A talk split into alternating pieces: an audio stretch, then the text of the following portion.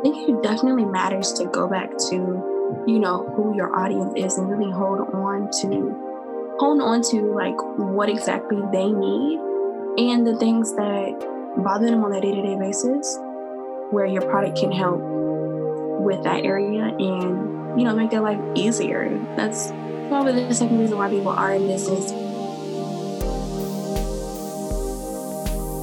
You're listening to Ecomonics, a Debutify podcast your resource for one of a kind insights into the world of e commerce and business in the modern age. This is Joseph. I'll be presenting a wealth of industry knowledge from interviews with successful business people and our own state of the art research. Your time is valuable, so let's go.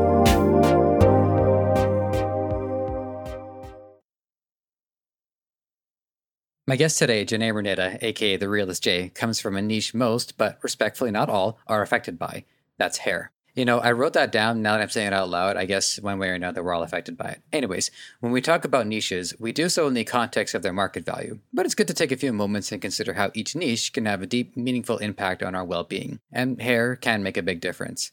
I would know I've only been obsessed with mine since high school. So, as you listen, you may not suddenly take an interest in the hair niche yourself, but I want you to instead focus on the human characteristics that something seemingly aesthetic has once you start analyzing it more in depth. The same is true of any niche, and that is what I want you to think about. Janae Renata, it is good to have you here on Ecomonics. Thanks for being here. Thanks for uh, taking the time to talk with us today. How you doing? How you how you feeling? I appreciate being here. I'm doing all right for the most part. The weather is getting warmer, so. Where, whereabouts are you? In Virginia. Right on. Yeah, we're here in uh, Toronto, Canada. We've had our first like day that didn't have a negative uh, number attached to it. So wow, people people are out in their shorts taking their chihuahuas for a walk like at, at long last. Yeah, I'm not. I don't have to confuse the chihuahuas for the babies anymore because the chihuahuas, a lot of the people here who own them, they'll like treat them as like babies and never grow up. So they'll just put them in and they'll swaddle them in blankets and stuff like that. It's cute. I saw a, um, a cat in a stroller yesterday. Very interesting. I mean, I guess it depends on the personality. I just can't imagine a cat would want to uh, stay uh, too long in one of those things. I don't know, buckle down or something like that. All right. Well, we've definitely got some uh, great stuff we want to get to, to today. There's, uh, as always, I get a chance to learn about our guests beforehand. So I, I'm always, I, I, it never occurred to me, but I tend to be, I'm like spoiled on this before the audience uh, gets to learn all about it. But you definitely have, uh, uh, you've taken a lot of initiative, and I think your story is uh, is inspiring. And the more stories I get to hear, I think the more likely we're going to get more people to take the plunge as well. So, opening question: If uh, our, our longtime listeners know what's coming. Here we go. Tell us who you are and what do you do? Um, I'm Johnny Renetta, aka The Rich J. I am a entrepreneur. All in all, I have um, multiple things that I dabble into. Initially, the hair industry, and that transition into uh, social media management and um, business type of thing. So that's mainly about me. I went to school for mass communications at North Carolina Central and I studied broadcast media. So I'm definitely taking advantage of my degree. Sorry, just I will clarify with the uh, the transitioning. So are you still like what like for your day to day right now? Uh, is it still you're still doing work in the, in the hair side or more in the in the branding side? So I do a little both. Okay. Um, daytime, I'm social media manager. I manage for an organization called JomaWorks. And now I am, um, and then by night, like that's when I started to dabble into my entrepreneurial world, um, YouTube, hair industry, business. All right. Well, there's a couple of threads that I want to uh, get through. One of them is actually, I, I, wasn't really planning on this, but I think this would be a, a, great subject to hear about some of your experience in school. Now, with uh, your degree in, sorry, so it's mass communications and in broadcast. And uh, how long ago was it uh, when you were in school, or was it just like I don't know? Was it last week? Like when did you uh, when did you wrap that up? I graduated in May 2019. May 2019. For a second there, I thought, is that when I graduated? And then I confused 2007 with 2017. So it's actually been it's it's it's been a de- it's been like a decade uh, since I've been in um, college. Although I have like a long kind of beef with uh, with education. I will say my post secondary education has been some of the best because it has also been some of the most contemporary. The educators and the instructors are all people who are actively in the industry and so they have to also pay attention to what's going on. And you can tell if the instructor him themselves are dated because people have to apply what they teach in actuality and find well this doesn't actually doesn't actually work. So one thing I, w- I would like to know about um, your your your experience in in the post-secondary educational field being aware of video content, YouTube content, social media content. Did you find that the educational experience was like up to contemporary? Um, were they doing what they could to prepare you for the future? Honestly, I have a kind of mixed feelings about that because I was in that transition period where social media started to become actually a career and it wasn't seen as something as people just doing for fun anymore. So I didn't get that education piece of format of video content and in general, crafting together it to actually look like something that you can transition onto like YouTube or, you know, Instagram, Facebook, all the all these other platforms. So I was taught mainly um, television and commercial radio, those types of things. And at one point it it did kind of overlap into like my career because I worked through school in the same field and it did help. And then at times it, it honestly didn't help at all. We didn't really have books behind it. So it was kind of just like a up in the air, out of the blue type of situation. See, I remember from college, we uh, in addition to the professors, we would also have there would be like lectures. It would give people a chance to come in and teach for a day rather than have to develop a whole curriculum. And so this was when they were trying to introduce us to making video content on on YouTube. They were trying to introduce us to uh, to the to editing suites. They were trying to introduce us to you know where eh, not so, social media not quite. It was it was way too early for social media at the time but if somebody was an early adopter in it they would have been brought into the program to lecture us for the day. So w- was there really like any presence for social media? Was there even like a, a single day lecture? Was anybody at the time aware of how important this was going to be? No honestly.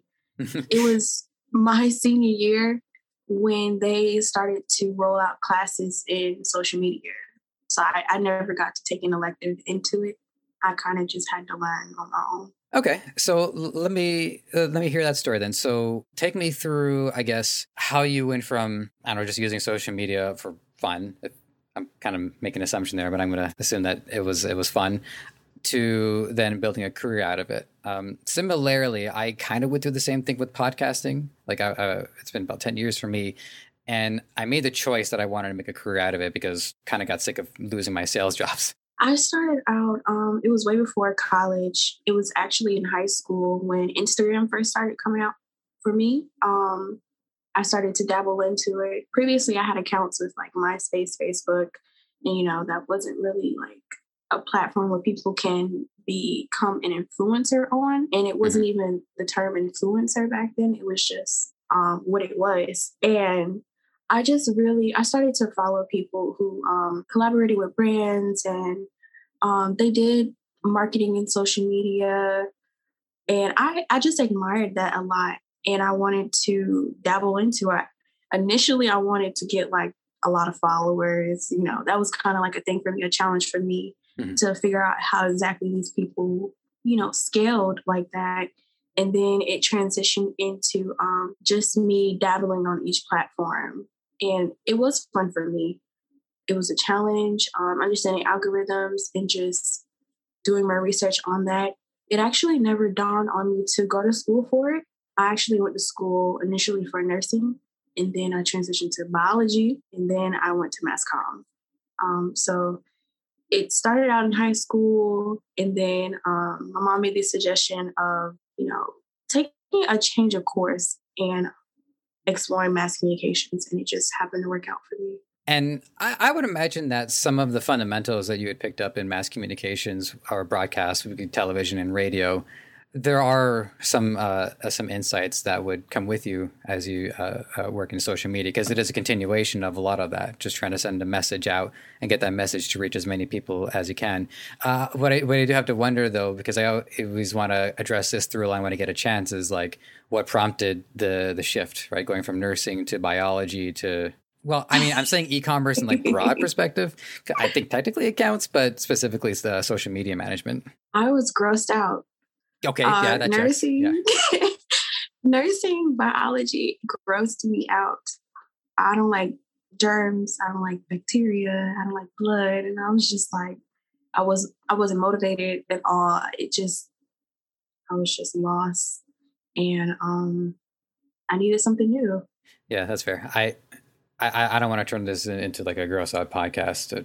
No, there was, there was, there was a part where I was trying to clean my tub out with my hand yesterday. It was a poor idea that I will uh, not do again, at least for another week.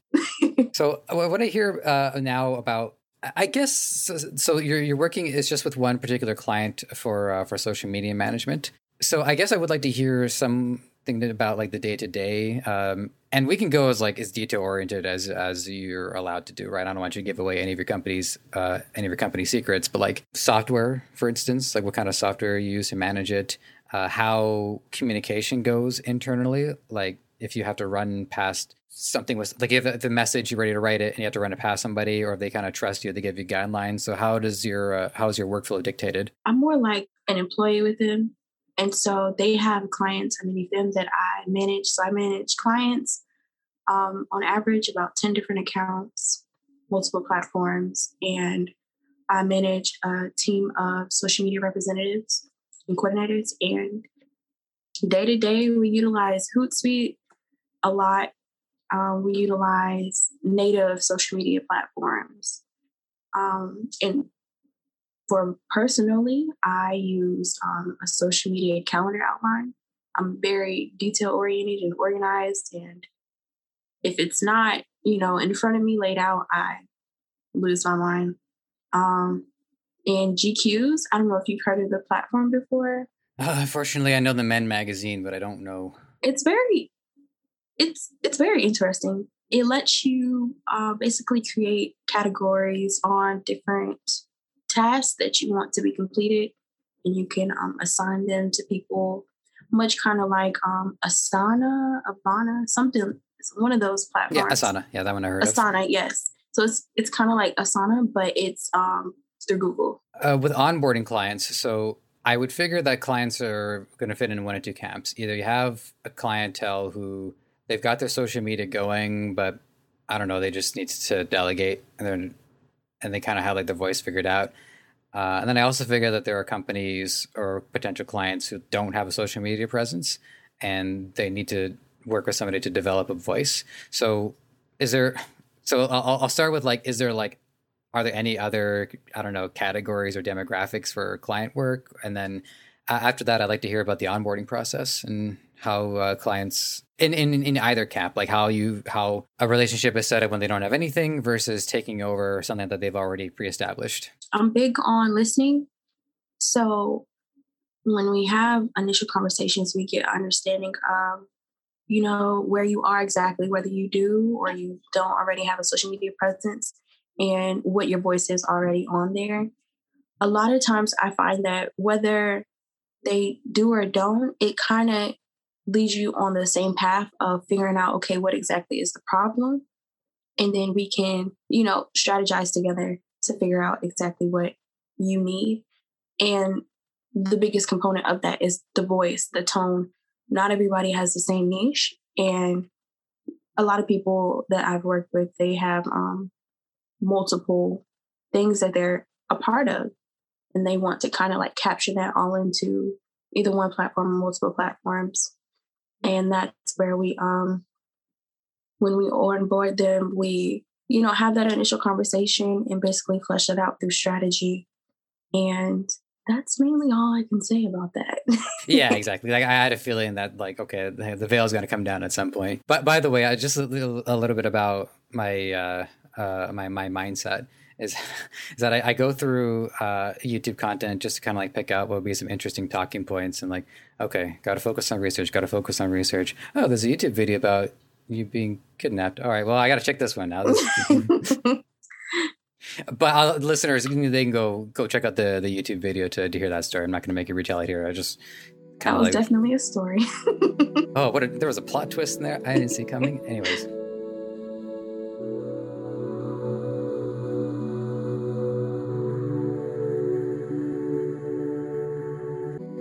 I also want to definitely get your your your insights into uh, hair. And while uh, I'm going to admit I don't personally see myself getting into the uh, uh, hair market, but I also don't know the personality matrix of every last person listening, so we never know. And I think it'd be great to, uh, even if we can just take away some fundamentals, stuff that's true about one niche can could potentially be true about other niches. As a start, um, let's just run through exactly what your uh, hair business looks like right now, so I don't ask you a question that is not relevant to what you're currently doing. So right now, my hair business is mainly focused on um, custom wigs, um, wig services, and helping um, entrepreneurs in the beauty industry scale and grow um, essentially for free. That's what I, you know, try to strive for. And then just um, I have paid services and products that can help them, you know, transition onto their next step in their business or starting out or that continuation to expand. And so, I, I am sorry, to, uh, but are, are you um, uh, selling any product on your own uh, on this front right now, or are you just working with others to help them sell for now? So I sell a couple things. I kind of just want to focus on others, though. I don't really. I've done, I've done a lot for just me, and I've gained that experience. So it's mainly me being able to give back and share now. Okay, so I guess the first thing that I would want to know, and I'm and I'm putting myself in the unusual position, kind of like what would a version of me be like if I was really interested in, in selling hair? Uh, I, I, will say there has been a couple of uh, windows of time where I would like try to grow my hair out, so then I would cut it off. Actually, okay, silly question, but I, I just go start with that one. How much of like hair in the in the wig market is uh, real versus synthetic? It kind of just depends on your vendor, and um, it's definitely very diverse. So you can have years ago there was this thing called Remy, and it was human hair and it was like the highest grade of human hair. But now we have like virgin hair or um, raw hair. And then you also have like synthetic hair, which is your face fake hairs, um, blended hair, you know, that type of thing. So it can definitely vary, but it's I don't know exactly off the top of my head like how much is more, but I feel like there's there's a lot of real hair out here. yeah, like if I had to, I, if I had to guess, and this really is just a guess, I would guess that artificial hair um, has a higher market share just because natural hair does take time to grow. Uh, yeah. And yeah, so th- that's kind of like my, my, my gut reaction to it, but uh, uh, worth uh, worth asking. All right, um, in so in the hair business, I, I, will say that I did formulate this question initially more like if I thought you were specifically selling to them, but I think you can actually answer it better now that I know that you're working with uh, multiple people who are themselves uh, marketing this. So, what kind of clientele do you see? Um, I would figure that like you have like hobbyists who just want to collect wigs, like in the same way other people like to collect, I don't know, vintage mugs. You have um, actors, performers, people in theater, like business the business side of it. And then there's there's uh, I don't know if I would say it's a market, but there are people who for one reason or another no longer have hair on their head and want to get something else.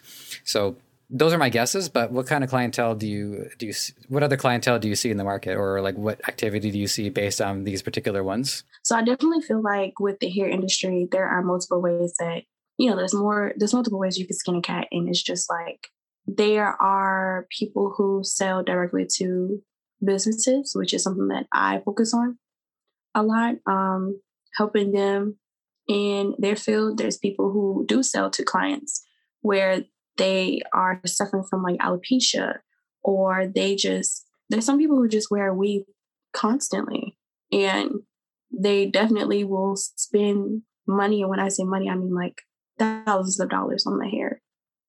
And um, then you have people who are in union, SAG, and they do hair.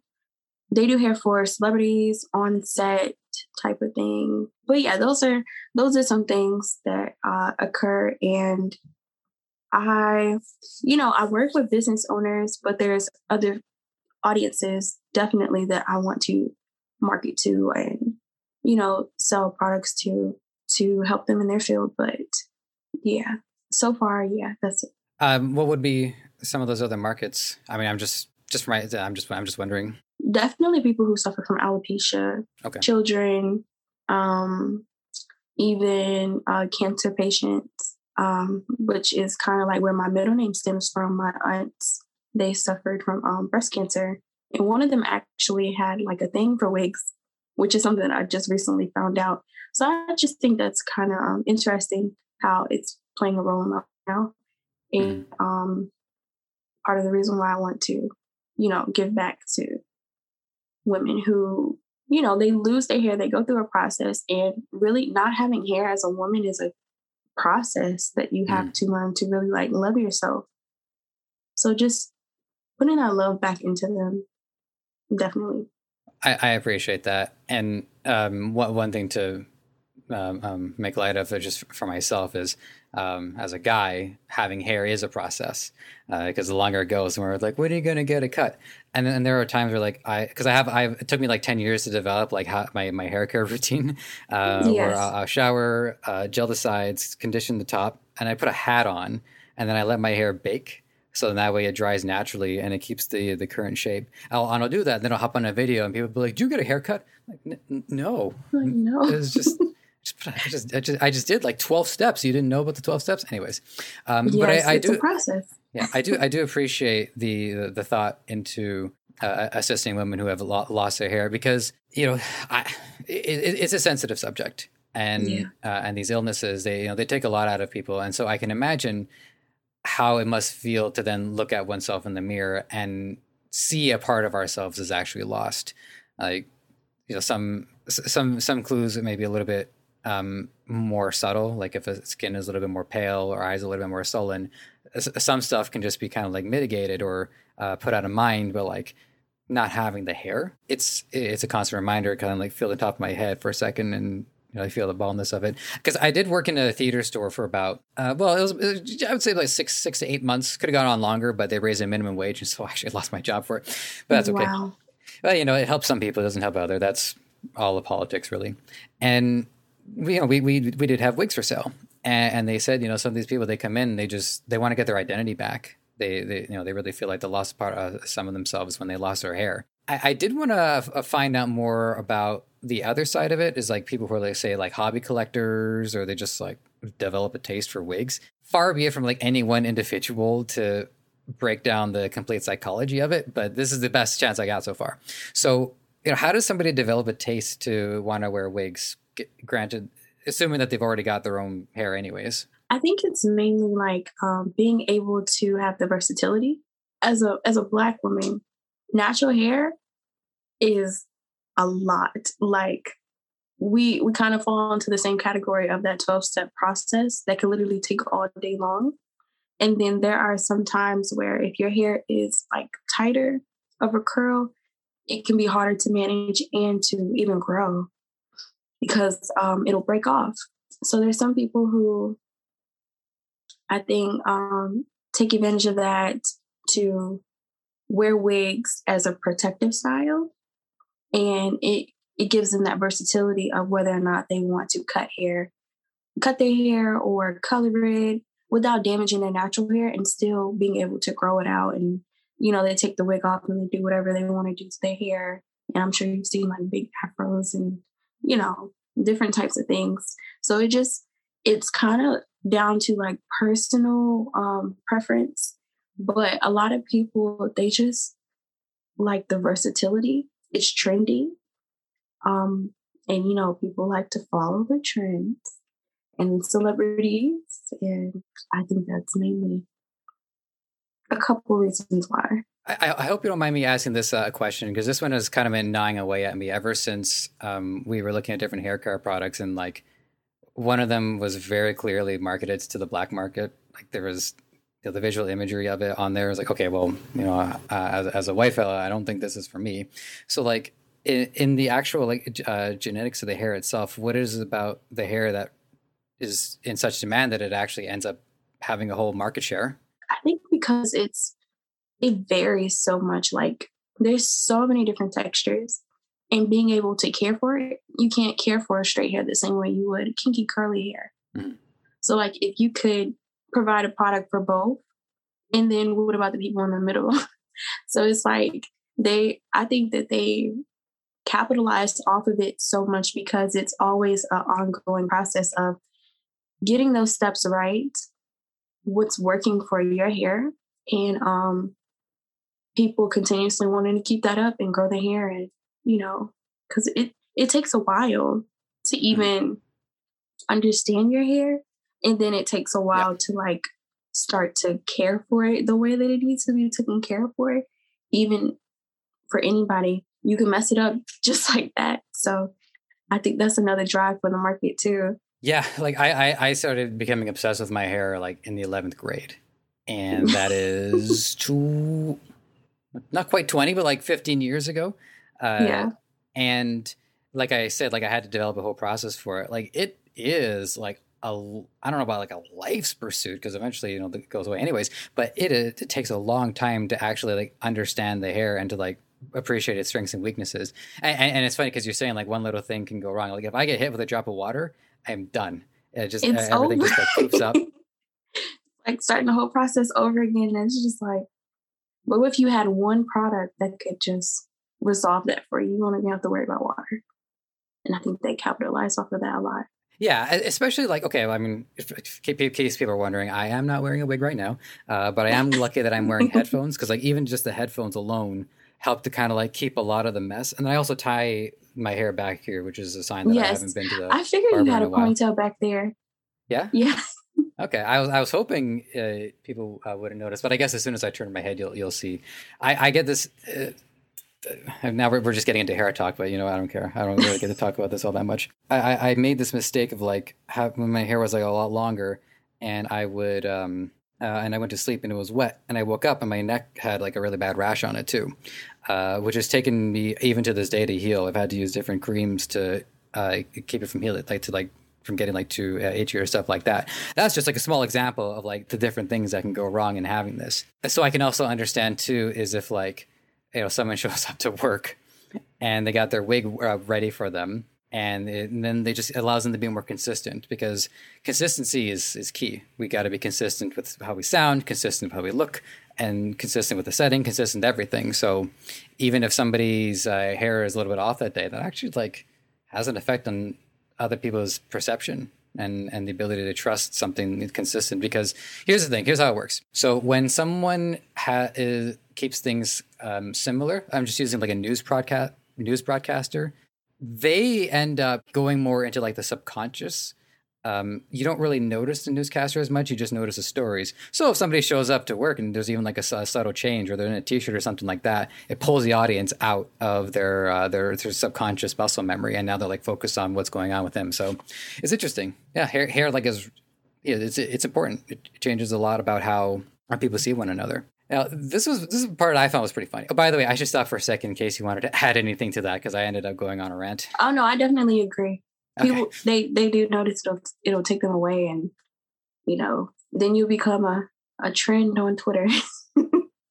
there there is it's just funny because like a lot of the stuff that we uh, that, that we that we talk about when it comes to training, a lot of it has to do with like what products to avoid when getting into the market. So like we're recommended to avoid creams, stuff that has to be like you know consumed or rubbed on people's faces, just because there's a lot of things that can go wrong. Here, one of the things I noticed in like in one of your videos is that you're talking about how like there is like um, a threshold of quality that it has to pass because it is going to be on somebody's head, and that hair from AliExpress is like just not up to par. I, I, I use this term called bedrock, and the way I explain it is think of it like your rock bottom but positive. It's like what is like the the the bottom level for something to be acceptable. So how what metrics or, or, how do you basically how do you vet uh, quality hair and how do you make sure that it's going to uh, last a long time, withstand the elements, and uh, I mean, I guess overall too, you know, different lifespans for uh, for hair and for wigs. I think it's a lot of um, not forgetting that it is hair. So it's whether it's growing out of your head or it's on a piece of thread. When you put it somewhere, and you are manipulating it, you're coloring it, you're you're doing something to it, if you're not taking care of it, then it is going to start to act up on you in multiple different types of ways because and that can't really be measured um, because it, it comes from various sources. But what you can do at least is to have like that bottom line. Okay, this I, I understand that hair tangles. I understand that hair sheds. I understand that hair breaks. But how much is too much? And I think that's those are the main three things that you know I like to keep in mind when it comes to hair because it's like I can't forget those things. It is hair, you know, and everything breaks down over time, especially if you've been disconnected from your source, your source of nutrients. And then with uh, I, I don't even know this, and I, I, mean, I guess I could check this out on Google, but it's always great to hear from my guests because I also get their take on it. But like, what? How exactly is synthetic hair even made? Like, I, I just don't know. Like, uh, is yeah, I, I don't even know how to ask a question because I'm so like ignorant about how this works they've changed it up so much. And honestly, I can't even tell you off the top of my head. I don't really dabble too much into it because it's um it's not real to me. So I don't want to play with plastic. Essentially, it's plastic, but it's like microfibers of like different things blended together. And sometimes they put human hair into it, and then sometimes it's just strictly plastic, and you can light it on fire and burn it away. So it's um it just varies. They have like Kanekalon, which is like braiding hair. Um, they have yaki hair. Um, it just varies, honestly. Okay, yeah, I I I, I feel it on that, and yeah, I mean, well, I've had a couple of accidents where I've set my uh, actual hair on fire. It also uh, burns up, but like it's it's it's a different thing when it's just plastic that it burns up and it just uh, goes like that. It, yeah, it'll like melt. You know, yeah. when you burn your hair, it turns to like a dust. Yeah. you burn like synthetic hair, it, it melts. okay. Uh, I, I, guess one way that I would want to uh, summarize this for, for people is, and I was trying to think of like what's the best way to do this. So, for people who want to uh, dabble in this particular niche, is there anything else that you can share with us uh, regarding strategy? Like, where is it ideal to uh, market it? What kind of how do you how do you base your interests? Because uh, everybody has hair. So I'm just wondering about how we relate the interests to the uh, particular product. I think it definitely matters to go back to, you know, who your audience is and really hold on to, hold on to like what exactly they need and the things that um, bother them on a day to day basis where your product can help with that area and, you know, make their life easier. That's uh, this is probably the second reason why people are in business. And the first is, of course, making money. But I think the third one would be I saw this in a recent interview is time. Like um, getting into this field, definitely look at the times that we are in and what is trending and what isn't trending. And then how can you help push that initiative or even create another um, that can kind of like go hand in hand with what, of course, your audience needs. Uh, have you have you seen anything? I, am thinking specifically like if a client was about to do something that would be uh, considered a red flag, or have you ever spotted anything about the product, or even not just the product, but even a store or anything like that, where you'd have to say, "Oh, hold on, hold on, that's a red alert." Basically, I'm just like asking about like red flags, or if uh, anything particularly emergent has come up. I would say um, through selling products, clients like if they don't know what they want, back away. All money is not good money. And you'll you'll spend more time spinning your wheels and losing your mind and trying to figure out whether or not you want to make this sell and if they'll even be satisfied with it. Um, because a lot of times with the hair industry, people will blast you on social media and um, they can get very disrespectful and people will carry on this narrative that you know this girl did me wrong and stole my money or this guy did me wrong and stole my money so i think um, understanding that not every client just because they have a thousand dollars and they're willing to give it to you means that it's a good solid a thousand dollars and that you really need it because you could find somebody who will put you through the ringer or you and they'll give you a thousand dollars or you can find you somebody that is willing to pay you two thousand dollars and they're a superb customer. But it's like you're kind of chasing that thousand dollar client versus that two thousand dollar client you'll lose your mind more and you won't even want to pursue the other person that'll actually give you more you know, because you'll be messed up in the mind. Um, I do want to add to that uh, customer service. The question that you had previously, customer service is a big one too. I don't want to go too much into it, but yeah.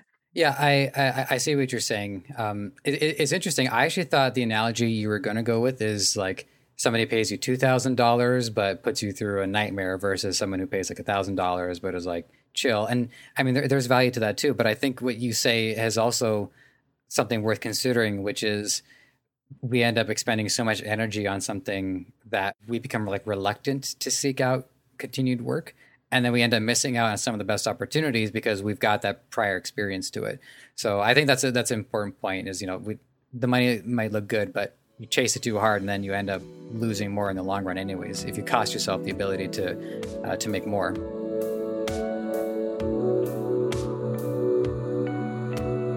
One of the things that I saw from your YouTube content is about your your marketing strategy. I, I can't say, having spoken to so many people so far, that we have never brought this up, but it does seem pretty unfamiliar to me, which is the strategy of like offering a product and a service simultaneously. Now, is this something particularly that you're doing with your business, or is this something particularly you are uh, instructing uh, clients to do? In either case, uh, I would like to hear an expansion on this. So, like, we've been kind of like going off. Uh, we've been using hair as our a referential point, so we might as well stick to that. But if there are other examples you can give as well, I would want to hear those too. I'd like to hear uh, some some examples uh, or ca- case study of implementing your strategy of like selling a product and then including a service with it or is it selling a service and including a product with it okay yeah so um i like to go service based and then product because it creates uh if you're already offering somebody that you're already offering somebody something that you don't have to spend money on. Well, I'm good at, you know, coloring in photo and well, coloring in photo on the internet. I can log on to Canva and use that for free. I can get a photo up there for free and I can color them in and do X, Y, and Z for free and put it out on social media, for example. And people catch on to it and they're like, oh, yeah, I like it's so nice et cetera, et cetera. Can you do it for me? And it's like, yes, I can do it and I can take the photo, you know, and um I can do it and type of thing and offer like a product behind it. Like if you are a photographer and this is something that you started out doing and just expanding more on that. For me, I don't know if that was the best example, but for me, um, what I did starting out is I offered hair services, something that came naturally to me and I all I had to do was show up and a lot of times just do their hair and then they would pay me for it. So for me, it went from me just showing up and doing the service and leaving to me showing up with the product, doing the service and leaving. So it's like they kind of go hand in hand. If you could start out with a service first and then marry it in with a product that is in the same niche, skyrocket because I mean, for hair, at least when um, a customer comes to you and she's like, I want a wig, but I don't have any hair. And it's like, geez, I do hair, but I don't say hair either. So now me and you are both in the same boat trying to find some hair. Versus if you come to me and say, hey, I need some hair. Hey, I got some hair. And I have your service too, you know? And I think that's just, that's how I started out. And um, it it definitely paid off. and what I think is great too is that the uh, the customer also inherently trusts your expertise on it. So while they can spend time doing their research, which would be helpful, but yeah, they then they end up having to take the risk, and then they bring it to you, and, and then you might say, "Well, I can't really work on this because this is well, this is actually one of those hula skirts. I, I don't understand why you thought this was so." And so you would it would takes it takes more time for, uh, on both sides versus if you just you know if you just do it and then you uh, they trust you with it and you have the expertise it, it, builds your authority in the market as well because now they recommend oh yeah yeah she she set me up she figured out what hair product i needed uh, she came over um, the challenge with scaling, though, is that it, I, I, would say if you continue to wanted to like uh, expand the business, being able to go and work individually with each person would be kind of a, um, a challenging factor because you can only travel so far out. Yeah. And the last time that I talked to somebody, this was a while ago. Uh, it was Catalina Milan, and she what she was doing was you know she would travel to work with clients and she would get paid well. And it was a great experience. So like what challenges are you coming into in trying to scale the operation? And i should say if that is your intent because not everybody needs to scale. Sometimes e-commerce can actually be more of like um, a controlled thing. Small doesn't necessarily mean a successful. Quite the opposite. Sometimes small can actually be the best pathway to success depending on what you're doing. I look at how the ceos move. So like um Dan Lok.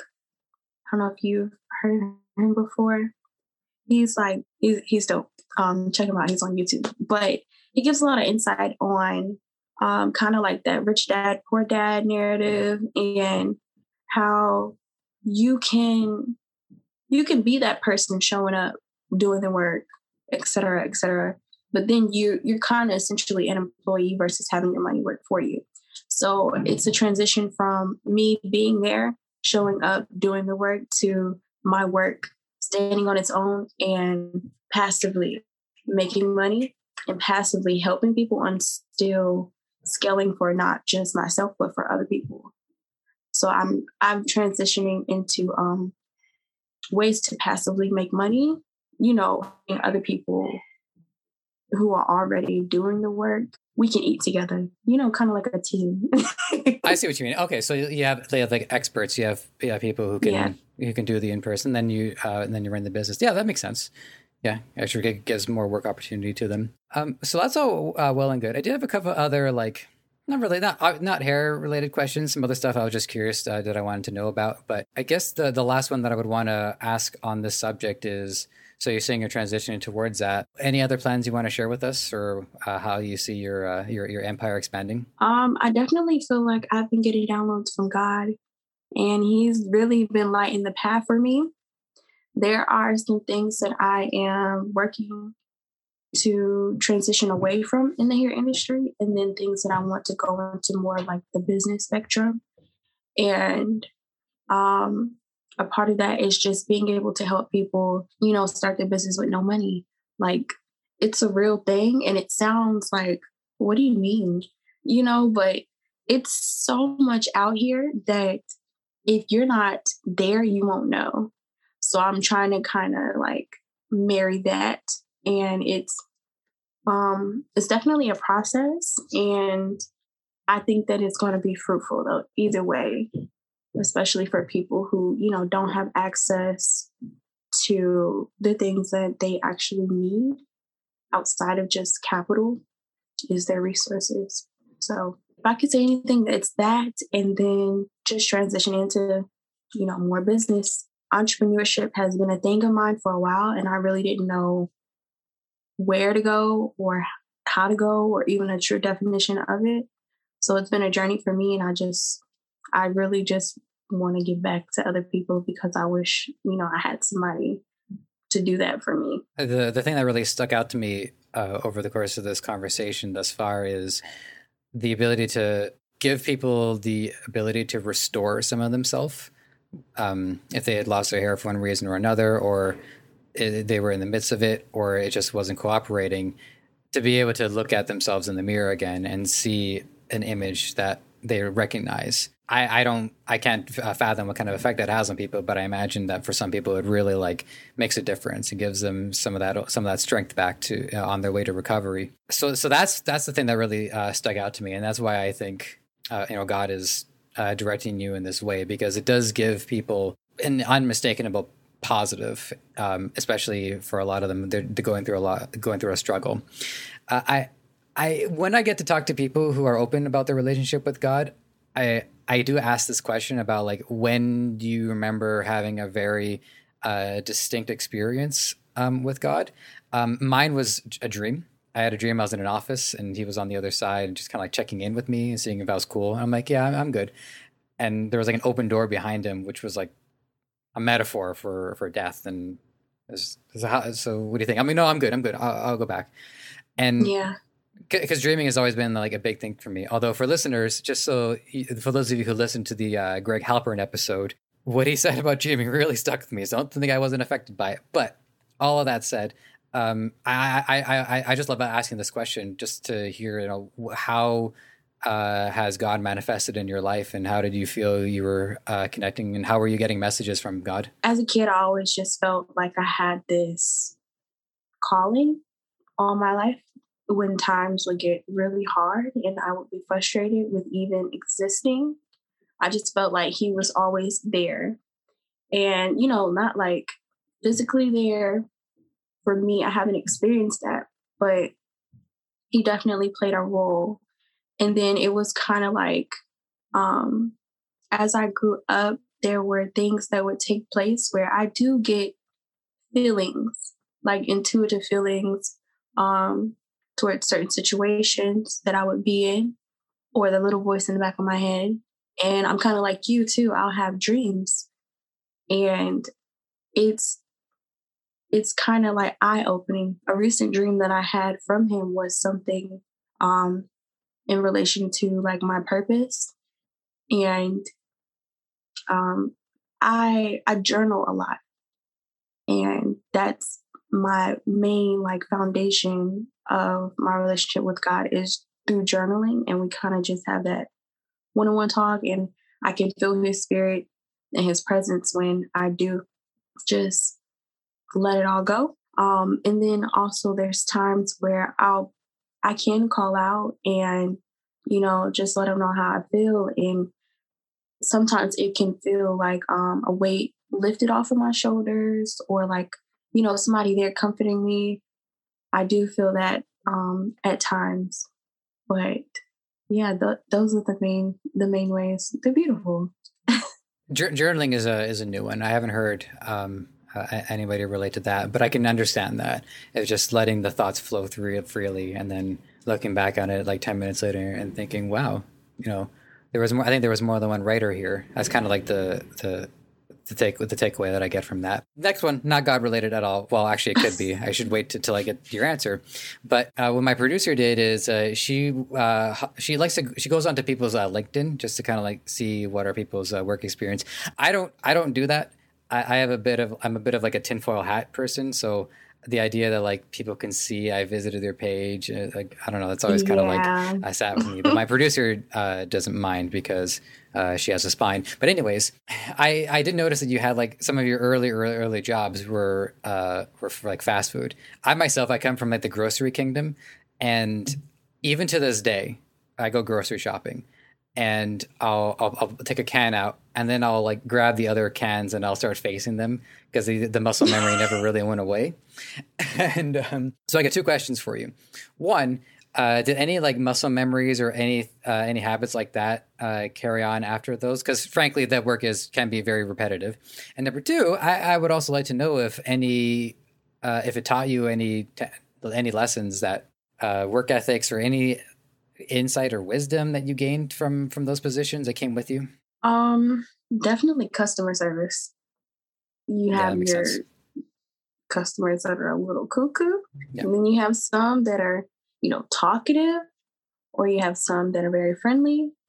And it's just kind of what I've learned from those experiences is to not react to something. So whether or not somebody's upset with me, um, or you know in those types of moments unless it's like positive or happy i have to be there to support them and work them through what they need because they essentially need me in that moment and i think that's like major customer service i feel like regardless of industry it's very important so i would say customer service is a major one that i got and um what else i don't know i guess i'm good with you know crafty things. I did pizza. I worked I worked at Domino's for like almost two years.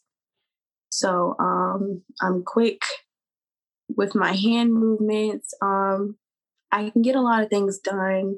You know, I'm a multitasker. So that's something that I feel like I got from there too. Drive through though, fast food drive through. Oh no, that's too much for me. my brain it, it doesn't operate. I can't, you know, ring somebody up, talk to somebody at the same time, call out to the kitchen. I can't I can't do all that all at once. That's a little too much. But yeah. if it's like really hands on breakdown. yeah, you know, I can do that. yeah. To, to, um, I, was, I was in the car with uh, two of my friends, and uh, I'm, I'm in the back seat, and uh, my friend in the passenger seat said, All right, Joe, just say what you want and uh, don't overcomplicate it. I'm like, Don't overcomplicate it. I just, I just, something, uh, can I get a, I just want a number one combo? And then uh, five five minutes later, no, it was it's a it's a it's a double double, but cream instead of sugar. And then the number one breakfast sandwich and hash brown and I gotta like lean over. My my friend is like in, in the driver's seat. I said I wanted to. So I, I'm, my job is in communications, and I screwed that up. So like, yeah, it, being on the other side can be pretty nightmarish at times because it's it's never because the customer is always right. So it's yes. all like, no matter what the issue is, I always have to think, okay, how is this an opportunity for me to do this job better? If I don't think that, then I end up being very resentful for what I'm doing. So it's uh, important psychology. And I also, too, I, I got to say, the thing that I really took away from what you said is that when the customer, presumably at uh, Domino's or the other place that you worked, and they're going through something, and you said, "This is them. They need me." Um, that to me tells me, you know, your your your your closeness with the higher calling is something that's been with you for a long time because I, I don't think there are statistically that many people in that position who would do that. I think a lot of people would just be like, all right, just follow follow the instructions from the uh, from the VHS training tape and just and, and, just get this person through. But you saw it as an opportunity to reach out to somebody and connect with them. And then I briefly had this image in my head of like the McDonald's ball pit converting into a temporary uh, therapy room where people would just like lie down on the ball pit and just have the it's yeah there's a comedy premise yes. in there. I've definitely had a, um, an experience working in retail. This lady came in and she, I was with her for about 30 minutes just walking around the store. And it wasn't even like a, you know, trying to get anything out of it type of thing, but it was just like, you know, that sense of she needs she needs me. Yeah. She needs me for advice, et cetera, et cetera. And at the end of that, she was like, I wish I could tip you and you know, like in retail, you can't really tip in retail, but um, you know, you just never know. Like, what if she did tip me? You know, mm-hmm. and there's people who could use that tip, and it's just a matter of the things that are free to us: love, respect, empathy. You can give that to people, and you just never know how it may pay off. I, I will say, I think tipping should be fine in that industry. I I, I, I can't really think of an industry where tipping is like not well maybe law but other than that like t- you know tipping really can m- make or break somebody and i think it helps incentivize people who are like not just good at their job but really good at their job to be able to stay around longer and you know actually be able to sustain themselves because unfortunately a lot of those jobs are uh, difficult for one to find uh, long-term uh, sustainability it's unfortunate but there's yeah. a whole thing about that, like, you know, what those jobs are there for. And I will say two things about it. One is that, like, muscle, though they're really good at starter jobs because of the muscle memory. Like, even uh, when I'm not in the grocery, and I'm just like fixing things on the, sh- on the shelf at home, that memory that I picked up, it makes it enjoyable to do now, just kind of like arrange my, uh, my groceries. And then I also thought, you know, someday I'm going to retire. What am I going to do after I retire? Probably just gonna go back to the grocery shelf. Honestly, keeps me active. Put a little bit of change in my pocket. Keeps me from like not doing anything. I'm sitting around all day waiting for the for the clock to tick. So, you know, e- even though those jobs can be pretty difficult, I do look back on them with uh, with a lot of reverence. It's definitely, yeah, I can agree. Like, it'll help you stay active and engaging. Do y'all have Chick-fil-A out there? It's new. We uh we had it. I think it came it, it came to Toronto last year. Yeah. Excuse so me. wow. So we're still getting we're, there, there's lineups for it. Uh, of course, this is Toronto, so half the people are lined up for it. The other half are lined up with sides calling uh, Chick-fil-A racist because I just can't help it today. But yeah, so th- there's been a lot of controversy there too. But like from what I heard, the uh, the chicken is good, and I think there's actually one opened up like. No, no, sorry. We had a Jollibees open up just down the street. Uh, wrong one. Jollibees. Yeah. Interesting. They sell chicken too. Interesting is uh, is is a generous way to put it. Their their slogan is like chicken and spaghetti. Hmm. I haven't gotten a lineup for that one yet. Okay. Uh, well, I, I, I got to say, I think that's. I don't think I'm looking at it right now. That's uh, all I, I had uh, really planned for you. There's definitely got a lot of uh, really great insights. Um, so for that, I'm I'm, I'm very thankful. And again, I, I feel like such a noob. I really didn't understand much about hair, and like I'm starting to get it a little bit better now. So, uh, for our listeners, I hope I was able to do the same favor. Um, the last thing we'll do is if there's any like parting advice or words of wisdom you'd like to share, you know, an answer to a question I didn't ask, you're more than welcome to. And then uh, let our audience know how they can uh, interact with you, check out your content, and maybe get in touch. If there's anything, I just feel like don't give up. Um, I'm sure that's probably like a cliche thing to say, but literally don't give up. If something is reoccurring in your life and it's a good thing, definitely act on it. And you just never know where it'll take you. Um, take advantage of the things that are free empathy, love, respect, care, and you'll be blessed abundantly. If you're looking for me, you can find me on social media at the realist J. That's um realist with an E at the end and J with two E's. I'm also um, on YouTube, The Realist J.